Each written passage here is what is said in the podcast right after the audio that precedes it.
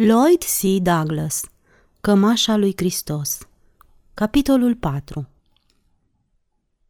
Prima zi de drum între Gaza și Ascalon fu din cale afară de obositoare, deoarece drumul era desfundat și plin de praful răscolit de caravanele care înaintau cu încetineală de melci.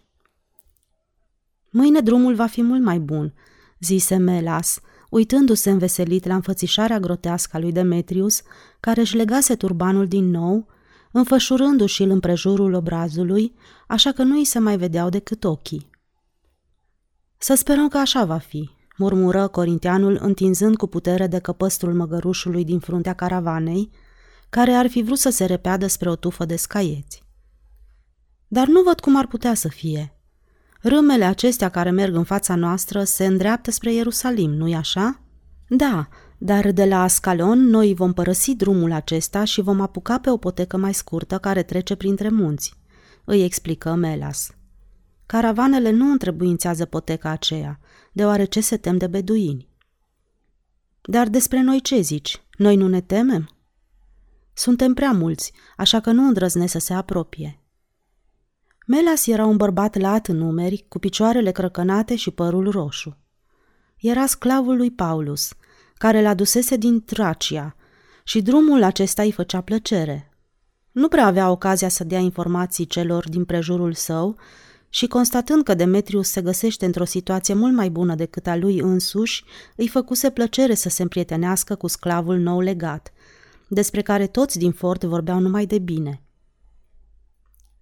Praful nu este răscolit de cămile, deoarece se știe că acestea, când sunt în marș, ridică picioarele și așează copita pe vârful mușuroaielor de praf.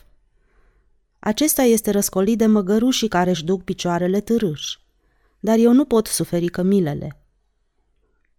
Eu nu mă prea pricep la cămile, admise Demetrius, care părea dispus să profită de informațiile ce le putea obține și despre care era convins că ar putea să-i fie de folos. Nimeni nu se pricepe, răspunse Melas sentențios. Alături de o cămilă poți trăi ani întregi și chiar dacă te-ai purtat cu ea cum te-ai purtat cu un frate, nu te poți încrede în ea. Ia uită-te încoace. Și, ridicând mâna, îi arătă nasul turtit ca o lipie. Cu nasul acesta m-am ales din Galia, acum vreo doisprezece ani.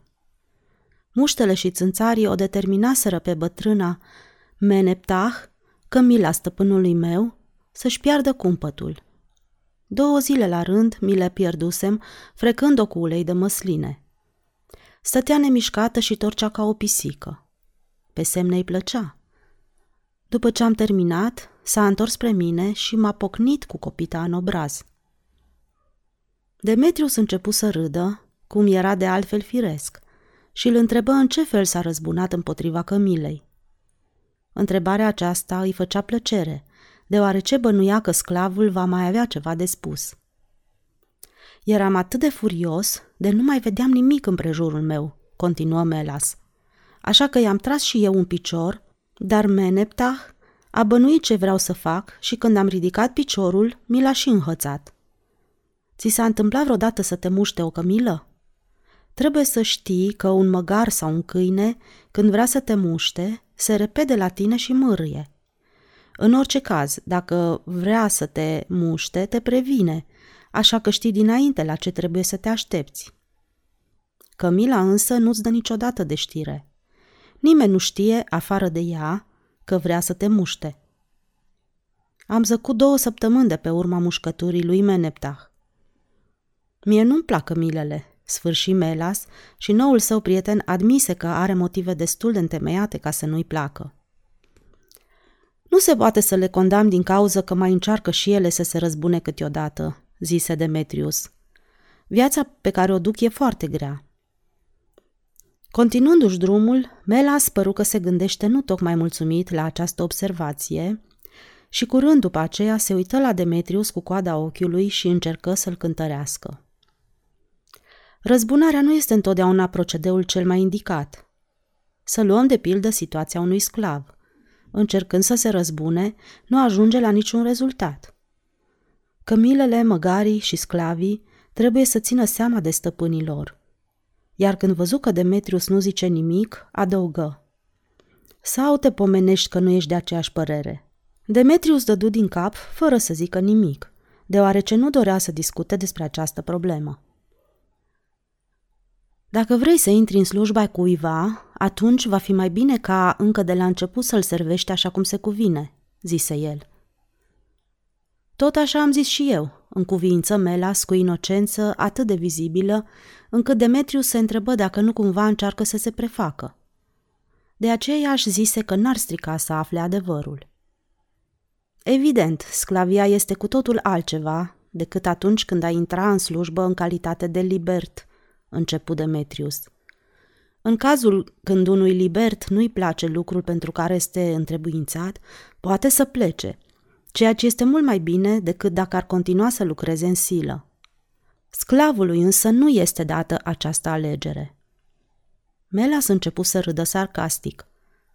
Unii dintre sclavi sunt ca și măgari, zise el. Încearcă să-și muște stăpânii și pe urmă iau câteva ciomege pe spinare. Dacă se așează jos și nu vor să se mai ridice, îi înjură și le trag câteva bice și câteva picioare. Or purtarea aceasta n-are niciun rost. Alți sclavi se poartă ca și cămilele. Țin la drum și cară poveri, fără să le pese de felul în care sunt tratați. Glasul lui Melas deveni metalic din cauza sforțării pe care o făcea pentru a-și ascunde nemulțumirea. Și pe urmă, într-o bună zi, probabil când stăpânul va fi beat, își lichidează socotelile cu el. Și la urmă ce se întâmplă?" întrebă Demetrius. Melas ridică din numeri și se încruntă. În cazul acesta va fi mai bine să se care," conchise el.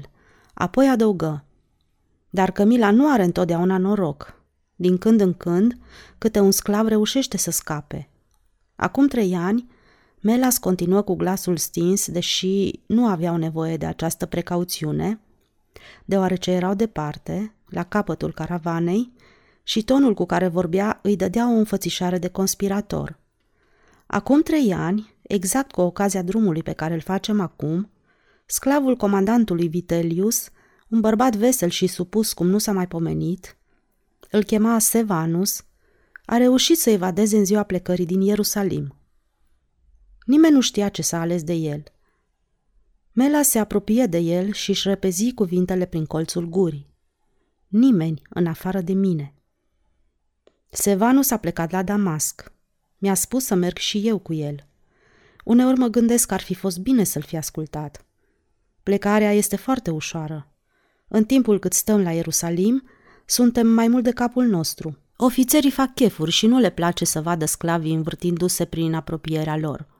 Spun că ceea ce văd ar trebui să-i abată de la disciplină și făcu cu ochiul. La astfel de ocazii centurionilor le place să joace. Demetrius asculta fără să zică nimic. Melas încercă să se uite în ochii lui pentru a se convinge dacă este prudent să mai continue. Firește, amănuntul acesta nu este secret, adăugă el și abandonă atitudinea misterioasă de până acum. Toată lumea din Minoa știe, afară de ceea ce ți-am spus adineauri.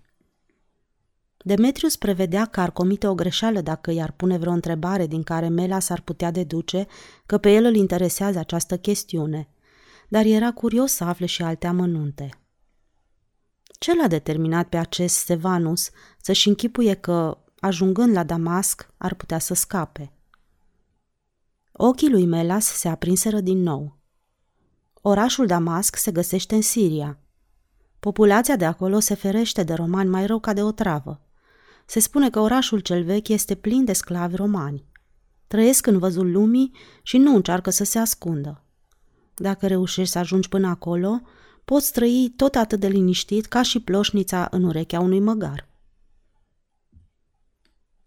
Dimineața următoare, de vreme, caravana plecă din nou la drum, făcându-și loc printre costișele sterpe ale dealurilor, în lungul unei poteci cotite, care uneori se strâmta pe marginea râpilor și a albilor secate, așa că, spre deosebire de marșul din ajun, acum nu puteau înainta decât câte unul, căci nu era loc să meargă îngrămădiți.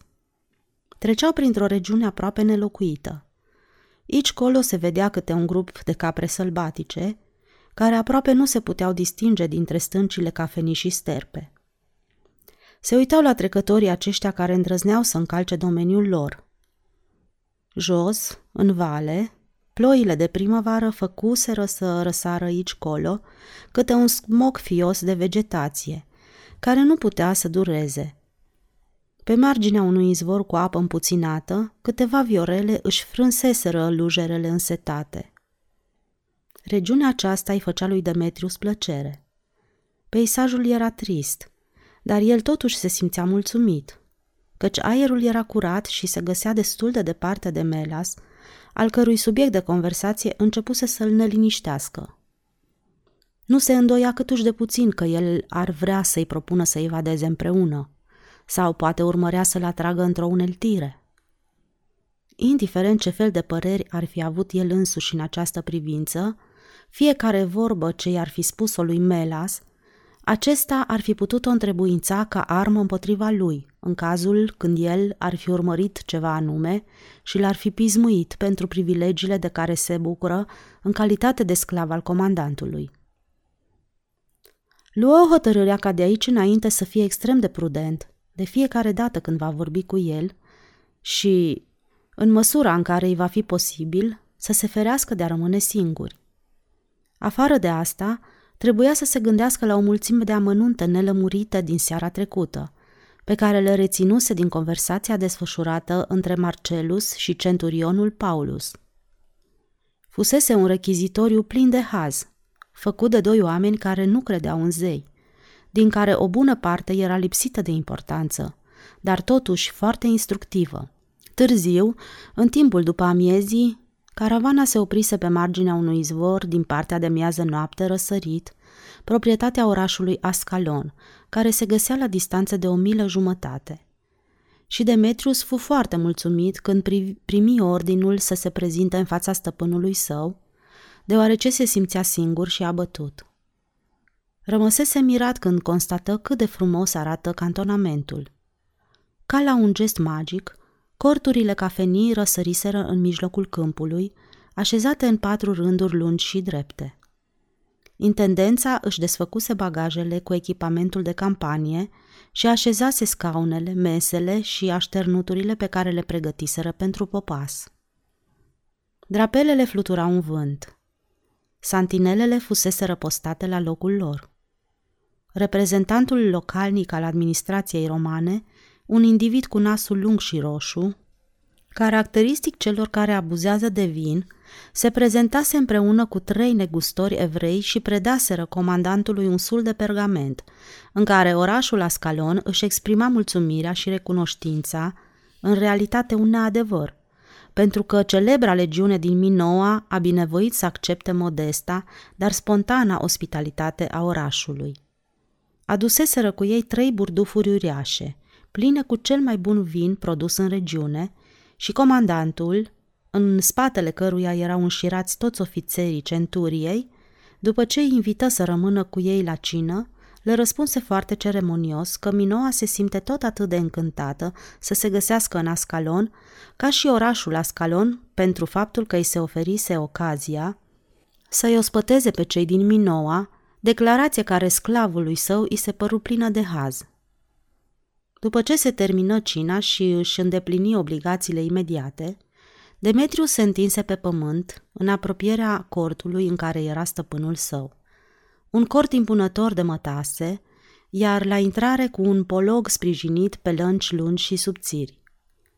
Cu mâinile împreunate sub cap, Demetrius se uita la stele, mirându-se de strălucirea lor neobișnuită și urmărind fără nicio intenție conversația ce se depăna domoală între stăpânul său și Paulus, care se așezaseră pe scaune de campanie sub pologul cortului.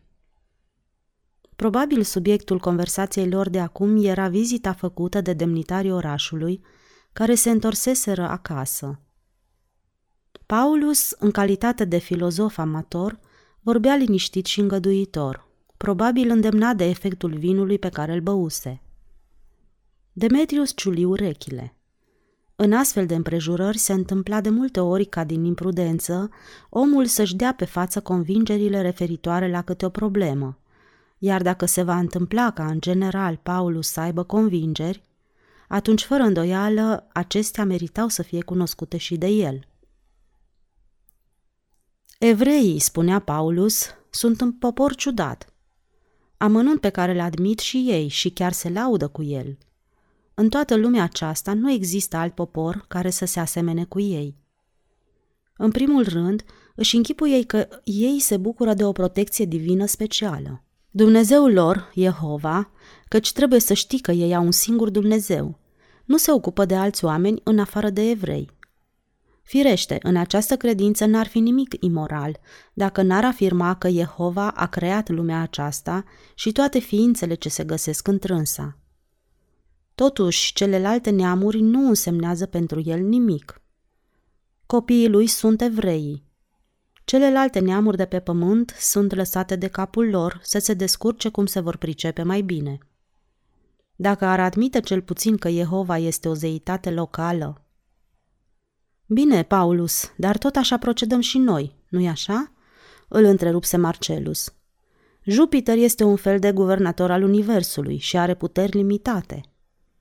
Ba deloc, nu este așa, protestă Paulus, deoarece Jupiter nu se interesează de egipteni, dar nici nu are pretenția că el i-ar fi creat ca să fie ceea ce sunt și pe urmă să-i disprețuiască, din cauza că nu pot fi mai buni. Tot așa, n-a afirmat niciodată despre sirieni că ar fi o adunătură de nedreptnici, din cauza că nu aprind focuri de sacrificii în ziua festivităților închinate lui. În același timp, Jupiter n-a făgăduit romanilor că le va da tot ce poate fi mai bun în această lume și pentru toată viața lor. Ceea ce nu s-ar putea spune. Jehova a făcut evreilor această făgăduială? Demetrius începu să râdă înfundat. Bănuise că stăpânul său nu este destul de bine informat asupra diverselor re- religii, dar ignoranța lui completă în acel domeniu îi se părea acum plină de haz. Sigur că da, continuă Paulus. E așezat într-o grădină în care se găsea un pom, ale cărui fructe n-aveau voie să le mănânce. Dar ei totuși l-au mâncat, nu din pricină că le-a fost foame, ci pentru că erau curioși să vadă ce gust au. Probabil Jehova a rămas încântat de această curiozitate a lor, mai ales că toate lucrurile bune de care beneficiem astăzi se datoresc curiozității cuiva, interveni Marcellus. Așa este, dar pe Jehova fapta lor l-a revoltat și i-a alungat din grădină în deșert, unde i-a părăsit ca să ajungă apoi în sclavie, îi explică Paulus. Aici i-a învățat cum să scape de sclavie și i-a condus în pustiu, unde le-a făgăduit că le va da o țară care să fie a lor. Și țara aceasta este cea de aici, declară Marcellus și începu să râdă. Țara făgăduinței. În toată lumea aceasta nu există nicio bucată de pământ care să fie mai fără valoare decât acel de aici, adăugă Paulus. Dar, spre nenorocirea lor, astăzi evreii nu mai stăpânesc nici țara aceasta. Ar fi cât se poate de firesc ca după cincisprezece secole de suferințe, de sărăcie și robie, acești oameni favorizați în mod special de Jehova să-și dea seama că poate ar fi trăit mult mai bine dacă n-ar beneficia de atâta solicitudine divină. Probabil că asta este în legătură cu acel Mesia despre care mi-ai vorbit zilele trecute.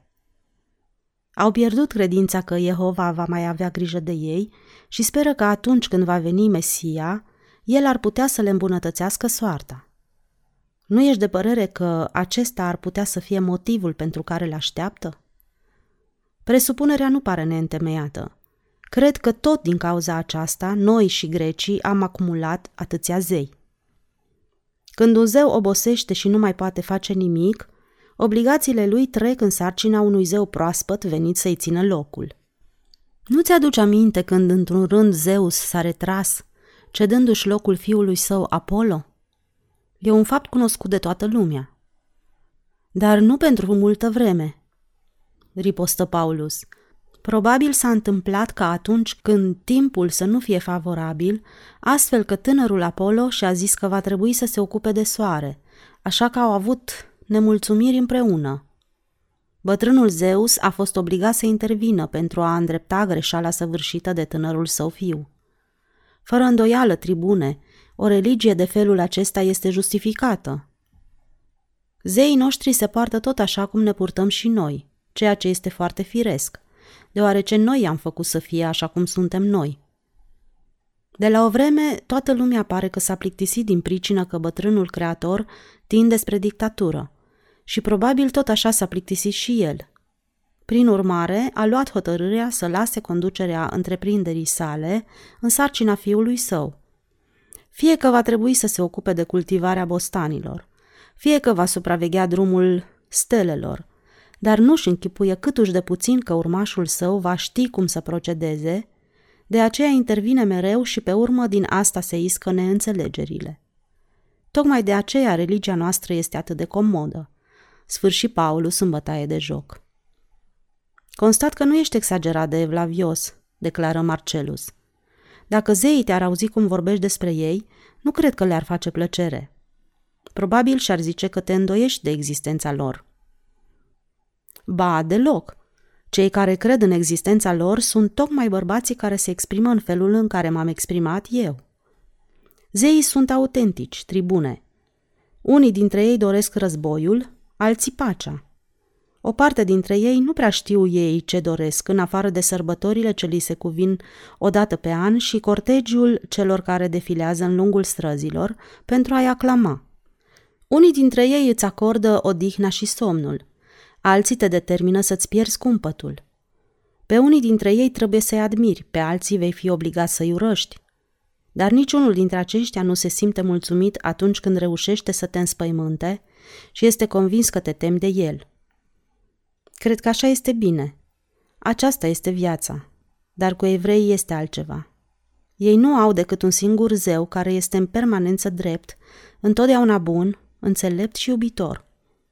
Firește, e încăpățânat, pentru că și ei sunt încăpățânați. Nu este de acord cu plăcerile, pentru că nici ei n-au avut ocazia să cunoască ce este plăcerea. Nu greșește niciodată, pentru că evreii niciodată nu greșesc.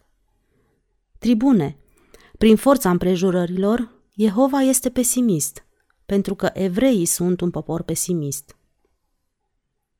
Fără îndoială, acest Jehova crede că este spre binele copiilor săi să îndure lipsuri și greutăți, îndrăzni Marcellus să răspundă, deoarece în felul acesta devin mai rezistenți. Eforturile ce trebuie să le facă elimină grăsimea de prisos a trupului și îi fac să fie întotdeauna gata pentru a reacționa. Eu cred că intenția aceasta a lui este salutară, Paulus. Și m-am gândit de multe ori că situația Romei ar fi mult mai bună dacă noi, patricienii, am încercat să trăim prin muncă, în loc să răpim ceea ce este al vecinilor noștri.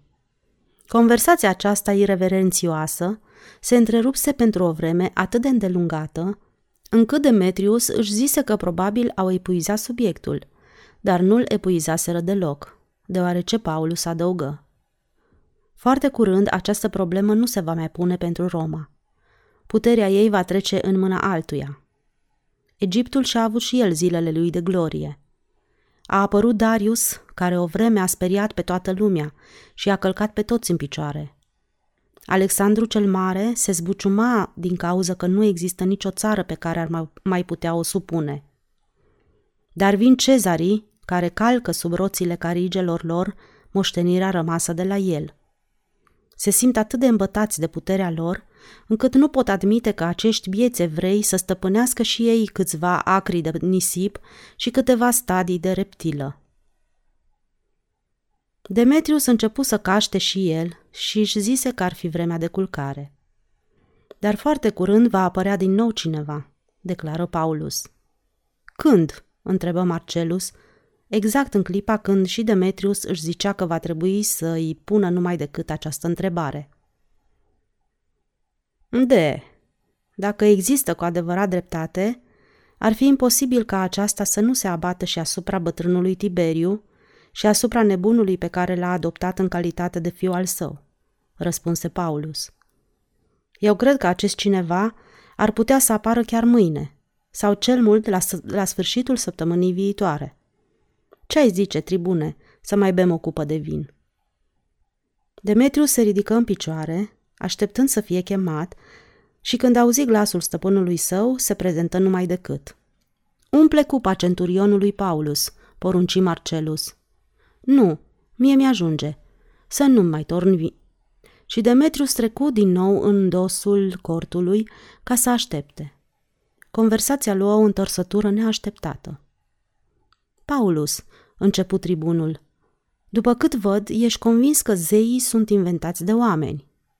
Dacă întrebarea mea nu ți se pare prea îndrăzneață, spune-mi, ai încercat vreodată să inventezi și dumneata unul? Continuându-și drumul în lungul potecii care șerpuia în fundul unei râpe, aproape fără să se mai gândească la caravana care se înșirase în fața lui, îi veni să râdă când își aduse aminte de întrebarea aceasta neobișnuită și de răspunsul absurd pe care îl dăduse Paulus. Nu încă, dar cred că nici de aici înainte nu va fi prea târziu. Vrei să inventezi unul chiar acum?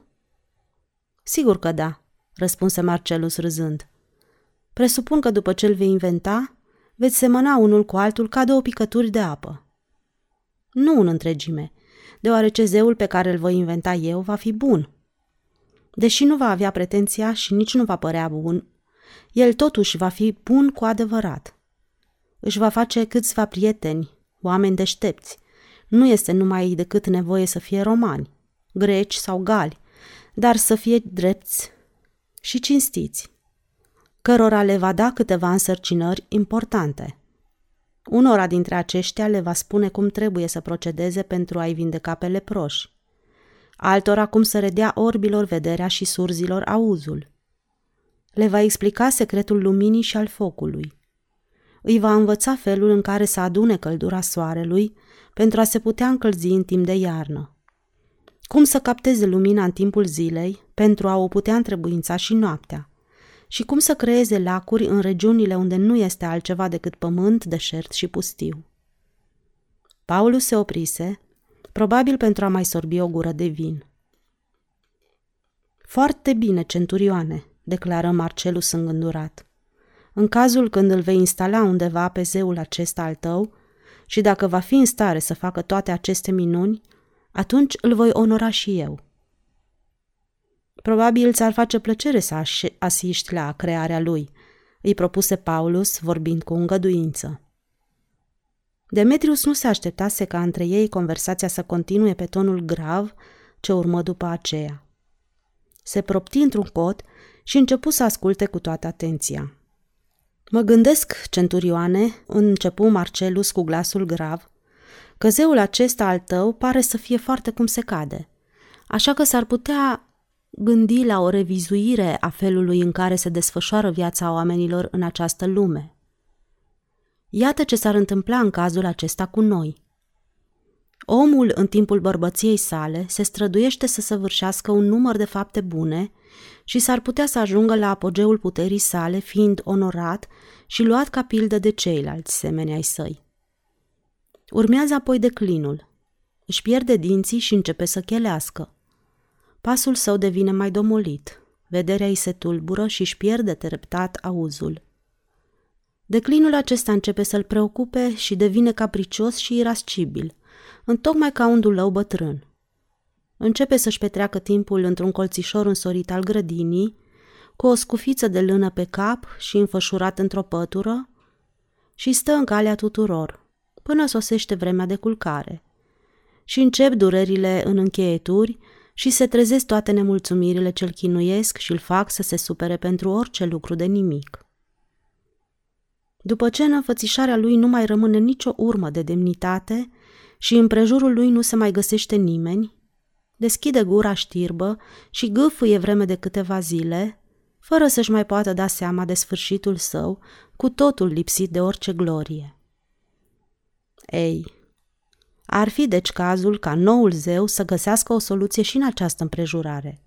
Ce zici, Paulus? Cel sărbătorit va fi mai bine să nu spună nimic, căci nu este nevoie să explice motivul care l-a determinat să săvârșească faptele sale, de vreme ce acestea au fost vrednice să slujească drept pildă pentru ceilalți. Se va ridica în picioare și cei care sunt împrejurul său îi vor lua toga de pe umeri și o vor păstra. Probabil o vor pune mai târziu pe umerii altuia, pentru a-l îndemna să săvârșească fapte îndrăznețe. Nu uita că, purtând o astfel de haină, ar însemna să-ți asumi o mare răspundere. Ar fi bine ca această ceremonie ordonată de noul zeu să se desfășoare în timpul unei după-amiezi de primăvară, când lumina începe să pălească. Un cor uriaș să intoneze o elegie și, în timp ce atmosfera trepidează de această muzică, în fața publicului care ascultă respectuos, bărbatul sărbătorit să coboare de pe rostrum și să se îndrepte cu pași energici spre soarele coborât în marginea mării, ca pe urmă să dispară și să nu mai fie văzut de nimeni. După ce plecase la culcare și tabăra se liniștise, așa că în apropiere nu se mai auzeau decât pasul cadențat al santinelelor și țăcănitul molcom al paloșelor cu care erau încinși, Demetrius se gândi îndelung și adânc la ideea aceasta stranie de a crea un nou zeu care să fie mai bun. În dimineața aceasta, înaintând în lungul potecii și ținând în mână frânghia convoiului de măgăruși, Demetrius se întrebă ce ar fi răspuns oare dacă s-ar fi întâmplat să-i ceară și lui părerea în privința acestui zeu imaginar. Fără îndoială, lumea ar deveni un loc unde s-ar trăi mult mai ușor, în cazul când s-ar putea găsi un mijloc mai bun, pentru a distribui oamenilor lumina și căldura. Și, probabil, cum spusese stăpânul său, viața unui bărbat s-ar termina într-un fel mult mai impresionant, în cazul când acesta ar dispărea însoțit de acordurile muzicii și în mijlocul unui spectacol atât de măreț, în loc să se stingă copleșit de respingătoarele infirmități ale bătrâneții, deși în realitate, așa cum se prezentau lucrurile, situația puțin spectaculoasă de la sfârșitul carierei unui bărbat se armonizează foarte bine cu incapacitatea sa în ziua când intră în lume. În cazul când Marcellus este de părere că dispariția omului din viață poate să fie mai demnă, ar trebui să ceară ca și intrarea lui în lume să fie ceva mai demnă. Dar toate aceste speculații nu sunt altceva decât pierdere de vreme, mai ales atunci când, datorită activității tale, ți se oferă ocazia să contribui cu ceva la progresul semenilor tăi. Mai existau și alte preocupări, mult mai importante decât aceasta. Fără îndoială, zeul ideal pe care îl concepuseră Marcellus și Paulus va face ceva pentru a schimba cruda nedreptate cu care oamenii îi tratează pe semenii lor. Se simți indignat de amintirea zilei când ușa casei lor fusese dărâmată de câțiva legionari ticăloși, iar după ce o împinseseră din cale pe maică-sa, se îndreptaseră spre camera tatălui său adorat, pe care îl legaseră și îl duseră cu ei pentru a-l condamna la moarte. Acest zeu nobil, dacă îl va interesa dreptatea, va trebui să apară în astfel de momente și să declare: nu aveți dreptul să săvârșiți această faptă. Demetrius repetă cuvintele acestea de câteva ori la rând și cu glasul tot mai puternic, până când pereții de stânca ai râpei începură să tremure de ecoul cuvintelor lui. Nu aveți dreptul să săvârșiți această faptă, strigă el cu atâta violență, încât Melas, care se găsea departe în fața lui, întoarse capul și se uită la el întrebător. Aproape ajunseseră la capătul drumului. Vreme de un ceas, caravana lor urcase din greu coastele unui munte. Când ajunseră pe culmea lui, constatară că la picioarele lor se așterne un spectacol impresionant. În apropiere se vedea orașul Ierusalim, cu turnurile și cupolele lui care scăpărau în lumina sfințitului. "Ce spectacol măreț!" murmură Marcellus.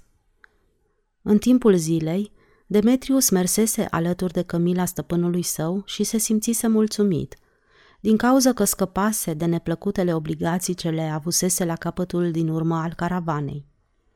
În timpul dimineții, ajunseseră la răscrucea drumului ce iese din această vale, pentru a se uni cu drumul care urcă din Hebron. În lungul drumului acestuia se vedeau taberele caravanelor oprite în popas, așa că nu păreau să aibă intenția de a merge mai departe. "Ia spune, Paulus, nu ți se pare straniu că aceste caravane s-au oprit pe marginea drumului?" întrebă Marcellus. Este o zi de sâmbătă, comandante, răspunse Paulus. Evreii nu pleacă la drum în ultima zi a săptămânii. Este împotriva legii. Prin urmare, nu pot să se miște din loc. Aproape s-ar putea spune că nu pot. În orice caz, pot face o mică distanță până la două mii de picioare și asta se numește drumul sâmbetei. Ia uită-te acolo, zise Paulus și ridicând brațul, îi arătă un crâng de măslini. Până acolo sunt tocmai două mii de urme și acesta, aceasta este distanța până unde se poate deplasa un evreu când este surprins de ziua sâmbetei în popas. Nu este deloc practic, zise Marcellus. Pentru cei săraci nu este, declară Paulus și începu să râdă. Dar bogații, ca de obicei, găsesc și aici mijlocul să eludeze legea. Cum adică? Ei bine, în felul lor de a interpreta această dispoziție a legii, acolo unde cineva dintre ei are o posesiune, locul este considerat drept reședință a lui. Dacă unul dintre bogați are poftă ca în zi de sâmbătă să viziteze pe cineva care se găsește la depărtare de zece leghe, trimite slugile cu o zi înainte și așează în lungul drumului, tot din două în două mii de urme, câte un obiect fără valoare. O sanda veche, o oală spartă, o pătură ruptă și astfel pregătesc drumul pe care stăpânul lor îl va putea face fără să încalce prevederile legii. Vorbești serios? Se miră Marcellus. Sigur că da. Și oamenii aceștia procedează tot atât de serios ca și mine. Crede-mă, evreii aceștia bogați își dau mai multă silință decât orice popor pentru a păstra în aparență poruncile legii lor. În același timp, procedează cu toată convingerea. Cel care încearcă să ia astfel de lucruri în glumă săvârșește o mare greșeală. S-au amăgit vreme atât de îndelungată cu gândul, încât au ajuns să creadă că procedează cu toată sinceritatea. Dar, firește, evreii bogați, adăugă Paulus înveselit, nu sunt singurii care profită de pe urma unei astfel de amăgiri. Toți oamenii bogați care se bucură de trecere, indiferent din ce rasă și religie ar face parte, suferă de aceeași boală a amăgirii de sine.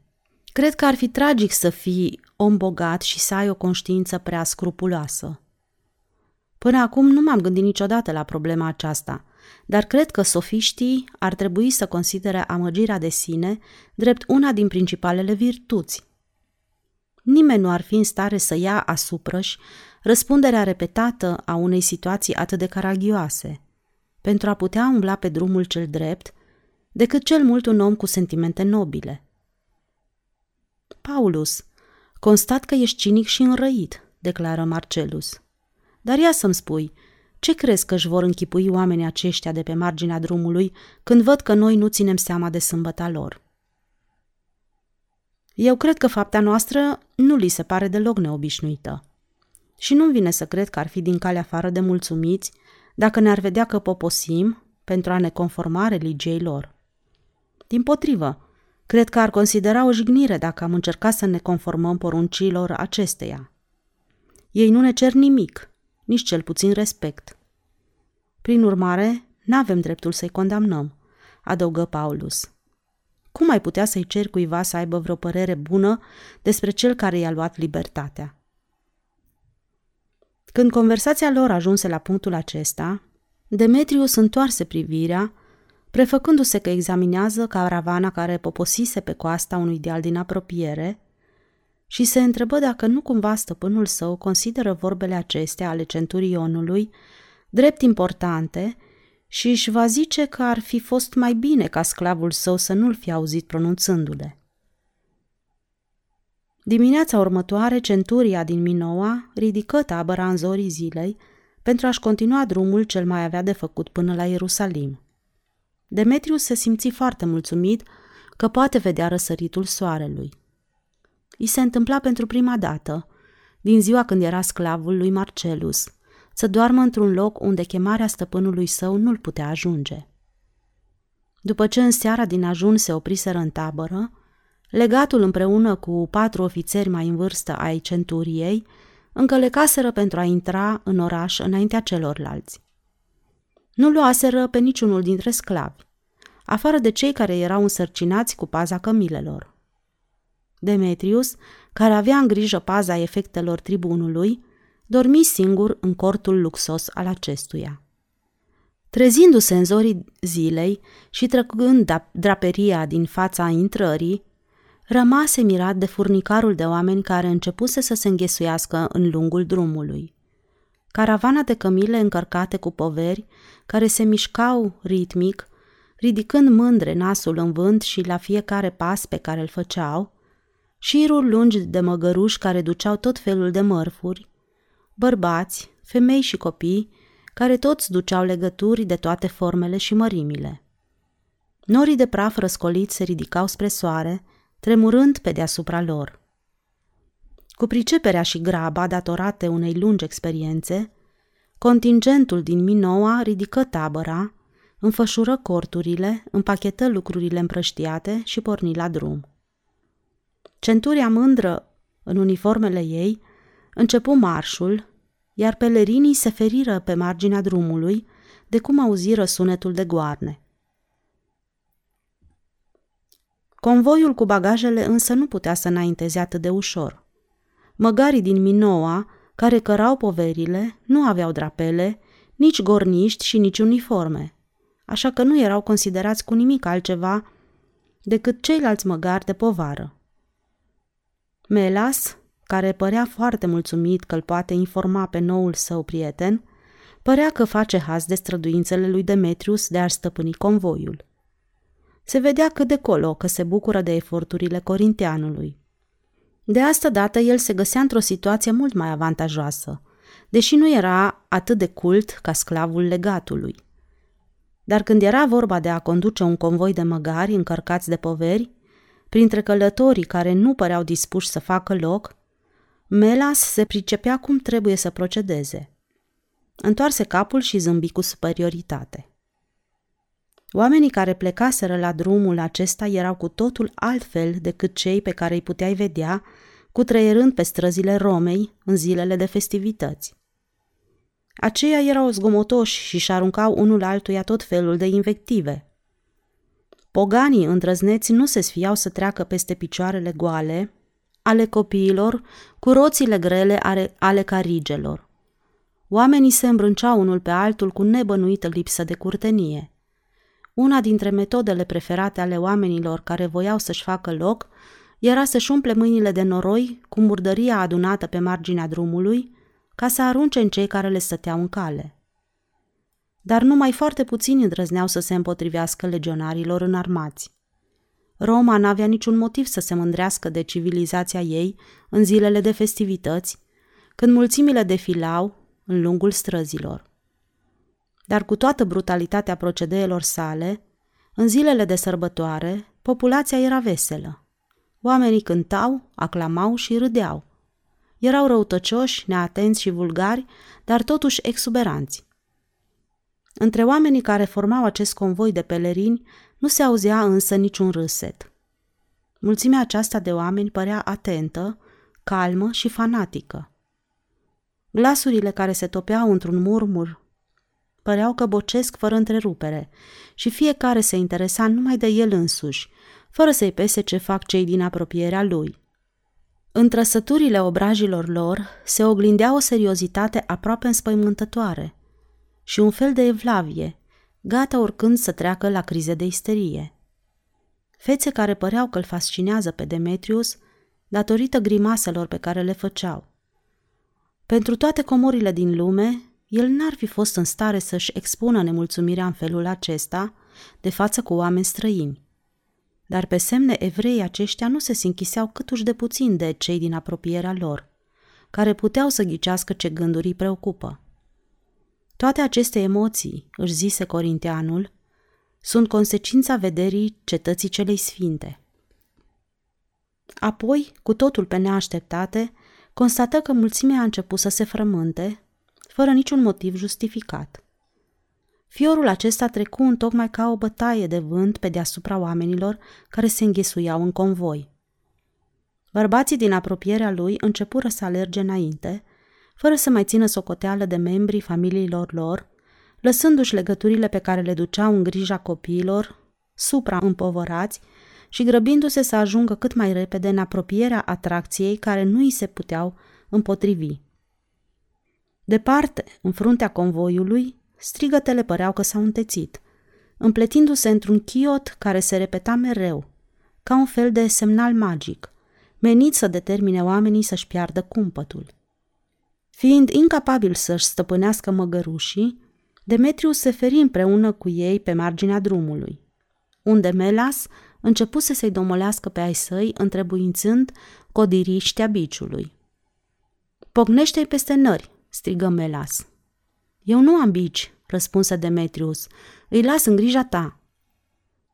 Melas rămase încântat că va putea să-și dovedească priceperea și, punând mâna și pe cealaltă frânghie, se ocupă cu toată priceperea și de măgărușii lui Demetrius, care apucă înainte împreună cu cei care fugeau și-și făcu loc printre ei până când nu se mai putu mișca din pricina înghesuielii.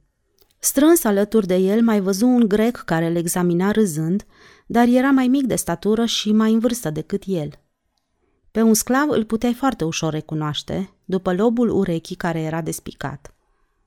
Nespălatul acesta se aplecă cu nerușinare și se uită la urechea lui Demetrius și, după ce se încredință că face parte din aceeași tagmă, începu să râdă mulțumit. "Eu sunt din Atena," strigă el ca un fel de prezentare. "Corint," răspunse Demetrius grăbit. "Nu știi ce se petrece în fruntea convoiului?" Au început să strige și să aclame pe un rege. Atâta este tot ce am putut eu înțelege. "Cunoști limba lor?" "Foarte puțin. Cuvintele obișnuite pe care le-am putut prinde în timpul drumurilor ce le fac împreună cu caravanele.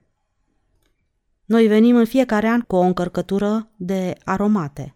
Crezi că în fruntea convoiului se găsește cineva pe care ar vrea să-l proclame rege al lor? Crezi că în fruntea convoiului se găsește cineva pe care ar vrea să-l proclame rege al lor? Nu-i așa?" "Așa se pare." Toți vociferează și strigă, întrebuințând cuvântul Mesia. Probabil acesta este numele lui.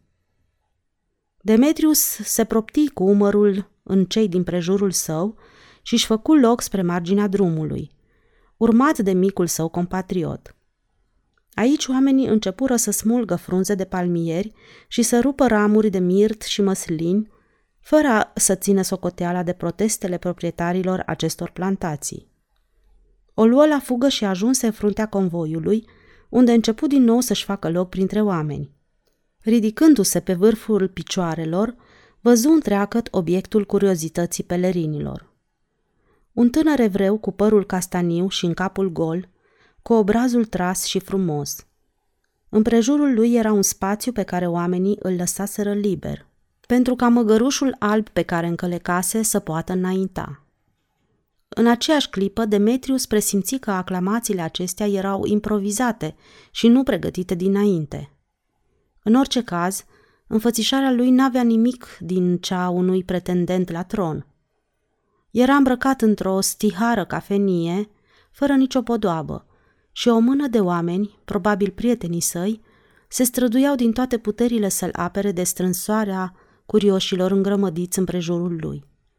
Toți aceștia erau îmbrăcați în haine simple, de rurali. Chiotele mulțimii deveniseră asurzitoare. Se părea că toți cei din apropiere și-au pierdut cumpătul. Paulus avusese dreptate când vorbise în felul în care a vorbit despre manifestațiile acestor evrei în timpul comemorării scăpărilor din robie, care se serba săptămâna aceasta. Simțindu-se din nou sigur pe picioare, Demetrius se ridică pentru a se mai uita odată la omul acesta care trezise atâta frământare împrejurul său.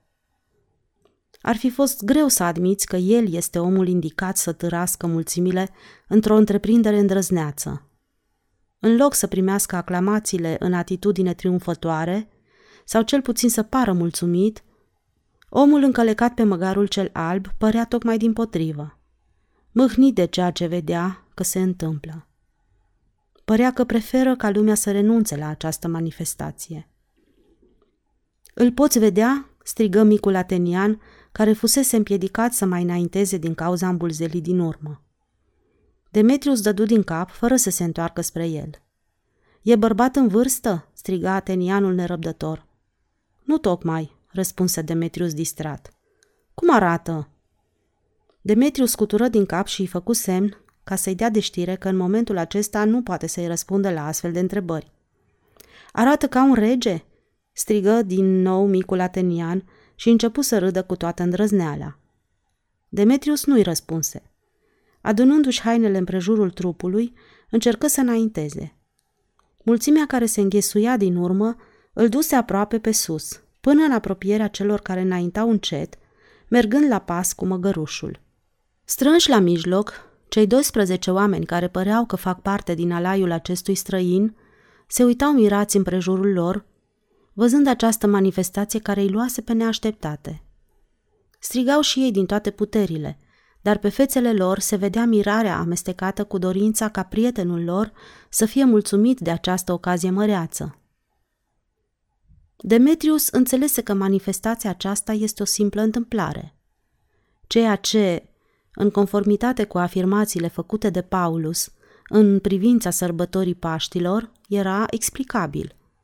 Toți acești pelerini, copleșiți de sărăcie și îngenunchiați, care plecaseră să se închine la altarele lor străvechi, ar fi fost gata să participe la orice mișcare în care presimțeau sâmburele unei revolte împotriva odiosului lor în Pilator.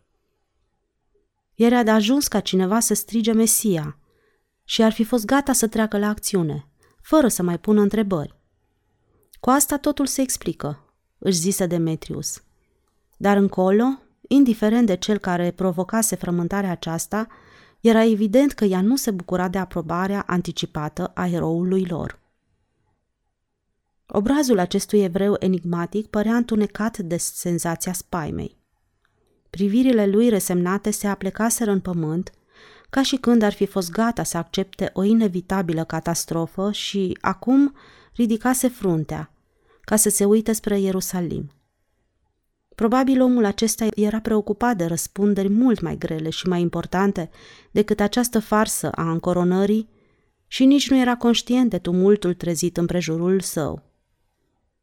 Demetrius rămase atât de adâncit în studierea ochilor mari ai acestui tânăr evreu, încât nu-și mai dădea seama de țipetele și înghesuiala din apropierea sa. Începu și el să înainteze cu pași mărunți, împreună cu ceilalți, care îl strâmtorau din toate părțile, astfel că ajunse atât de aproape încât le-ar fi putut atinge cu mâna. În drum întâlniră un obstacol care determină procesiunea să se oprească în loc. Tânărul încălecat pe măgărușul alb își întinse trupul ca și când s-ar fi trezit din somn, oftă adânc și întoarse încet capul. Demetrius rămase cu gura întredeschisă și se uită la el, simțindu-și zvâcnirile speriate ale inimii. Ochii visători îi se plimbară pe deasupra acestei mulțimi, emoționante, și păru că în privirile lui clipește un fel de milă pentru acești împilați care își închipuiau că întrânsul l-au găsit pe cel care îi va mântui. Toată lumea striga, striga fără încetare, afară de sclavul corintean care își simțea gâtul atât de uscat încât ar fi fost incapabil să strige, care nu se simțea dispus să strige, care ar fi preferat ca lumea să se liniștească și să stea supusă. Aici nu era nici locul, nici timpul indicat pentru a striga. Omul acesta nu era unul la care puteai striga sau pe care l-ai fi putut aclama.